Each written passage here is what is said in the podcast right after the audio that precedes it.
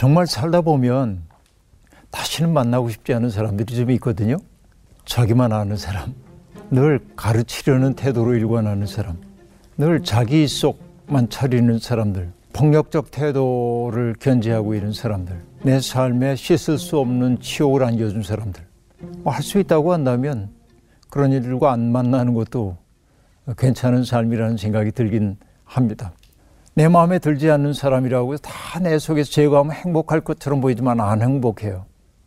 왜? 인간이란 다름을 자기 속에 받아들임으로 성장하는 거죠.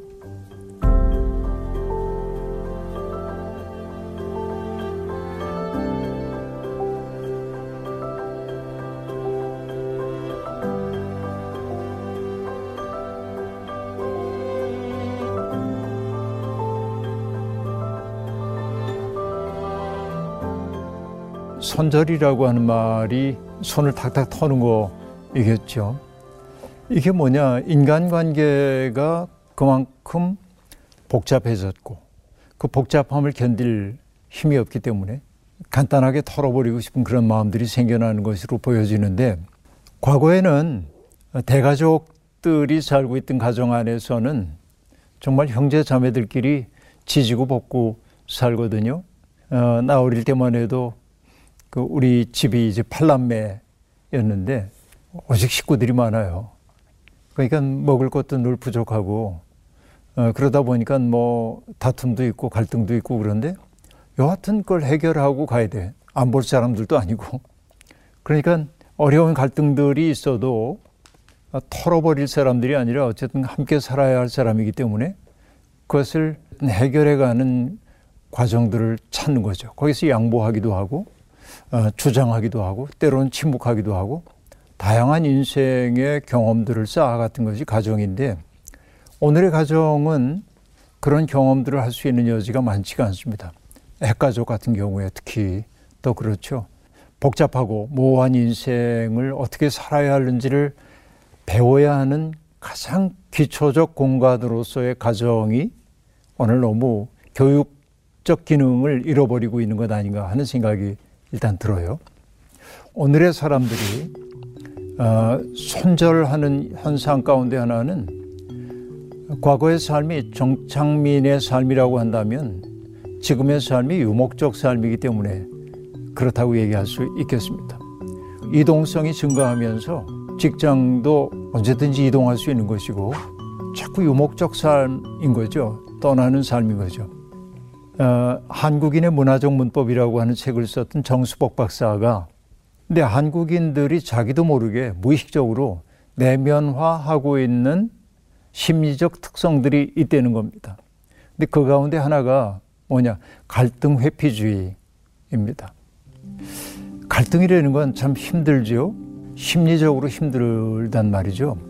그래서 특별히 한국인들은 갈등의 상황이 찾아오면은 그것을 드러내고 그래서 그 문제를 함께 풀어가려 하기보다는 덮어두거나 회피한단 말이죠.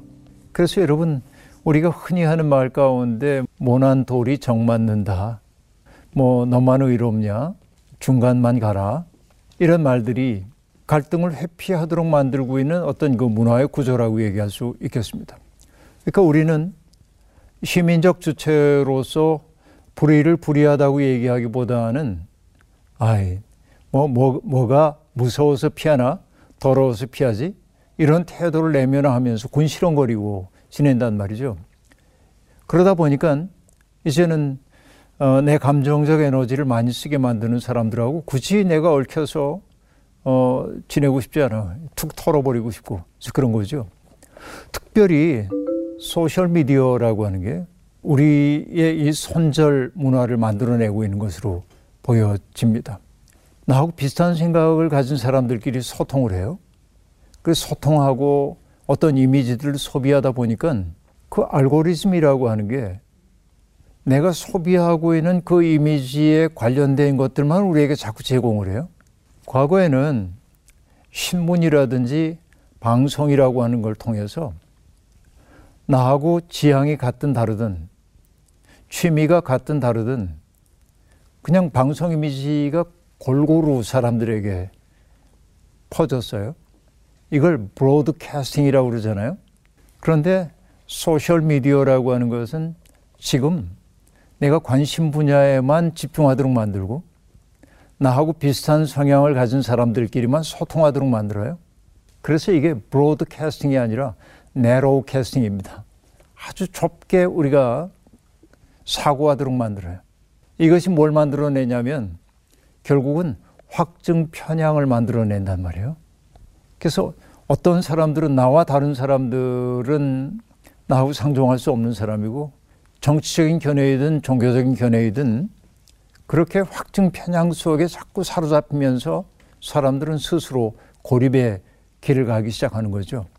이때 우리가 해야 하는 일은 무엇입니까? 내로한 것을 좀 브로드하게 만들어야 하잖아요.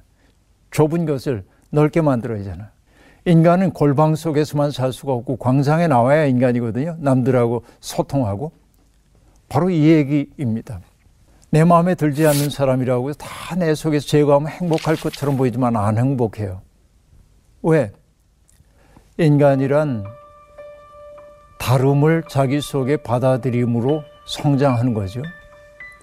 내 마음에 들지 않는 사람과 공존을 모색하면서 나의 자금이 드러나고 나의 부족함들이 드러나고 내가 감정적으로 어떻게 취약한지가 드러나고 그래서 그와의 만남을 통해서 내가 조금 더 단단해지고 이러면서 내 삶이 확장되어 나가야 할 텐데 내 마음에 드는 사람들하고만 이렇게 만나고 내 마음에 들지 않는 사람들을 툭툭 쳐내기 시작하면 삶은 점점 고립을 면할 수가 없을 거다 하는 생각이 들어요. 그래서 낯설다고 하는 거, 나에게 낯선 세계에는 불편함을 주는 것은 사실이지만은 그 낯설음을 내 삶에 통합하게 될 때 내 삶의 지평이 넓혀지는 것처럼 나와 다른 사람과 더불어 사는 삶을 연습해야만 내 삶은 어떤 경우에도 적응 가능한 삶이 될 거다 하는 말씀을 드리고 싶고요. 그러니까 우리가 교회로 얘기해도 똑같습니다. 교회에도 동질 집단만 있어서는 안 됩니다. 굉장히 다양한 사람들이 있어야 합니다. 진보적인 사람만 있어서도 안 되고 보수적인 사람만 있어서도 안 됩니다. 청년들만 있어도 안 되고 노인들만 있어도 안 됩니다. 다양한 세대가 어우러지면서 서로 배우기 시작해야 합니다. 노인들이 있어야 예를 들어서 우리가 계단을 내려갈 때도 쿵쿵 뛰어내리면 안 된다는 거 알거든요. 노인들은 툭 치면 넘어질 수도 있잖아요.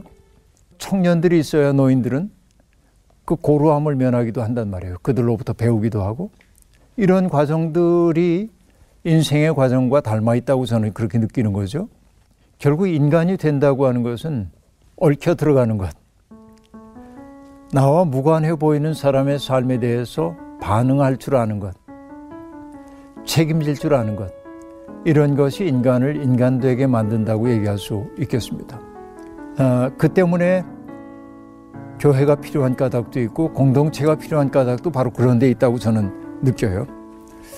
흔히 이렇게 얘기합니다. 다른 사람의 신발을 신어보기 전에 그 사람을 이해한다고 말할 수가 없다. 왜 굳이 다른 사람 신발 신어봐야 돼? 내 신발 신으면 되지. 이게 우리가 살고 있는 세상을 아주 냉혹한 세상으로 바꿔가고 있는 거죠. 우리는 평화라고 하는 소명을 받은 사람입니다. 평화라고 하는 건 어떤 것이죠? 제가 좋아하는 일본의 동화 작가가 평화란 어떤 걸까? 뭐 그런 책에서 평화란 전쟁이 없는 거, 뭐 평화란 어떠어떠한 거 이렇게 얘기하다가 이런 말이 나와요. 평화란 내가 있어 다행이라고 말하는 거야. 내가 있어 다행이라고 말하는 거야. 내가 이 세상에 있다는 게 참 좋고 나와 다르지만 내가 이 세상에 있다는 게 참 좋다. 이게 평화라고 얘기하고 있는데 그런 세상에 꿈을 꿔야 한단 말이죠. 여러분 사회학자인 한한상 선생님이 인간의 소통에는 세 가지의 방법이 있다고 얘기를 하고 있습니다. 첫 번째 건 뭐냐면 갑이 을의 처지를 생각하고 대화를 나누는 거예요. 이게 뭐냐면 역지사지입니다. 그 사람의 입장에서 생각해 보는 거예요. 이것만 해도 훌륭하죠. 그런데 선생님은 두 번째 소통에 대한 이야기를 합니다. 역지 감지라고 얘기를 하는데 사라고 하는 글자 대신 감을 넣었어요. 그 사람의 마음이 어떤지를 느껴보는 거예요. 그럼 다르죠? 생각과 느낌은 다를 겁니다. 이것만 해도 깊숙한 관계일 겁니다. 근데 선생님이 얘기하고 있는 평화로운 의사소통의 가장 중요한 단계는 세 번째인데 강자가 체질을 바꾸어 약자가 먹는 음식을 먹는 거래요.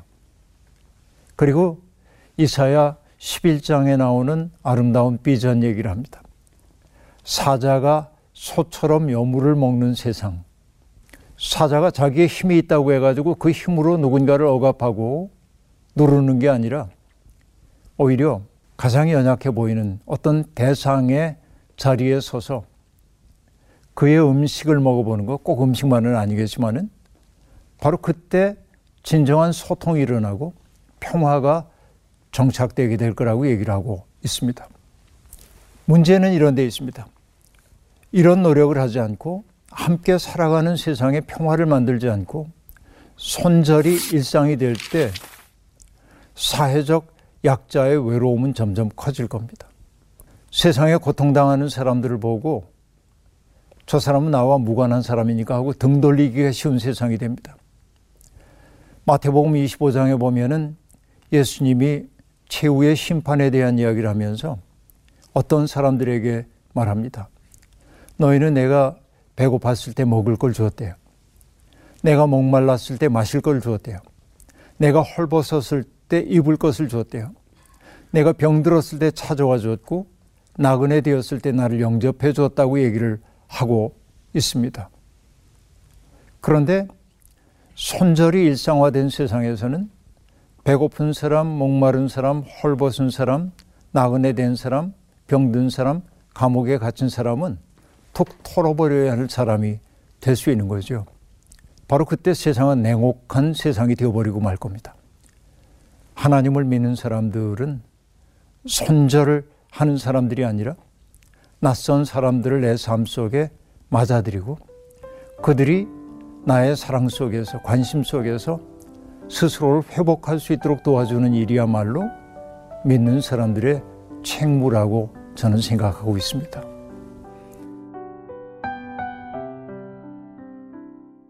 그러니까 세상의 모든 사람을 나의 인생에 의미 있는 타자로 받아들이는 건 거의 불가능합니다. 그래서 우리는 선택을 해야 되죠. 저 사람과 친밀한 관계를 맺고 뭐냐 아, 그걸 통해서 내가 살아갈 내적 힘을 얻기 때문인데요. 제가 좋아하는 이야기 하나 있는데 어느 날 이제 유대인 랍비가 들려주는 얘기입니다. 자기 할아버지는 성공적인 인생을 산 분이에요. 그런데 어느 날 할아버지가 우울해 보여요. 영문을 알 수가 없어요.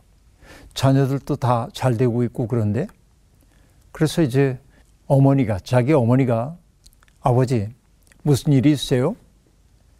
그래서 아버지가 대답합니다. 다 사라져 버리고 말아서 그 무슨 말씀이세요? 키비츠 할 사람이 없어. 키비츠란 EDCO로 시시한 이야기를 나눌 수 있는 사람, 사소한 말을 나눌 수 있는 사람, 서로 골려 먹을 수 있는 사람, 이런 것들을 뜻하는 말이래요. 키비츠란 말이. 인생은 때때로 보면 어떤 의미 있는 일들을 하며 살기도 하지만 그러나 인생의 많은 부분은 쓸데없어 보이는 일들을 통해 채워지기도 합니다. 우리의 일상이. 사실은 쓸데없어 보이는 그 일들이 의미 있는 일들을 지탱하는 버팀목이 되어주기도 하거든요. 어떤 사람과 만나서 긴장하지 않아도 되는 관계가 얼마나 아름다워요. 그런 것들이 필요하죠. 그래야 긴장된 자리에서도 일을 잘할 수 있는 거죠. 그래서 우리는 그런 캐비치를 할 수 있는 타자들을 많이 가지고 있을 때 행복해요. 하버드 대학의 생애사를 연구한 연구를 보더라도 정말로 행복한 사람들이 누구냐? 똑똑하고 돈 많이 번 사람이 아닙니다. 연결이 많은 사람이란 말이에요. 그러니까 타자들과 더불어서 연결이 많은 사람이 행복한 인생을 살더라는 겁니다. 저는 거기 맞다고 생각해요. 그런데 모든 사람과 친밀하게 지낼 수는 없습니다. 누구도. 그러니까 누구를 손절해 버리는 게 아니라 저 같으면 누군가가 내게 다가오면 오케이 맞아요. 맞아드려요. 그리고 그 시간이 지나가고 나면은 누군가가 요청하기 전에 내가 다시는 그분하고 접촉하지 않겠죠.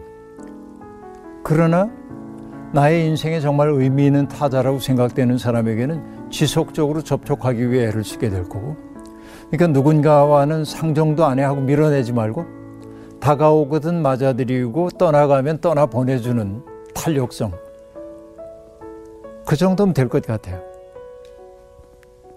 저는 그렇게 지내고 있어요.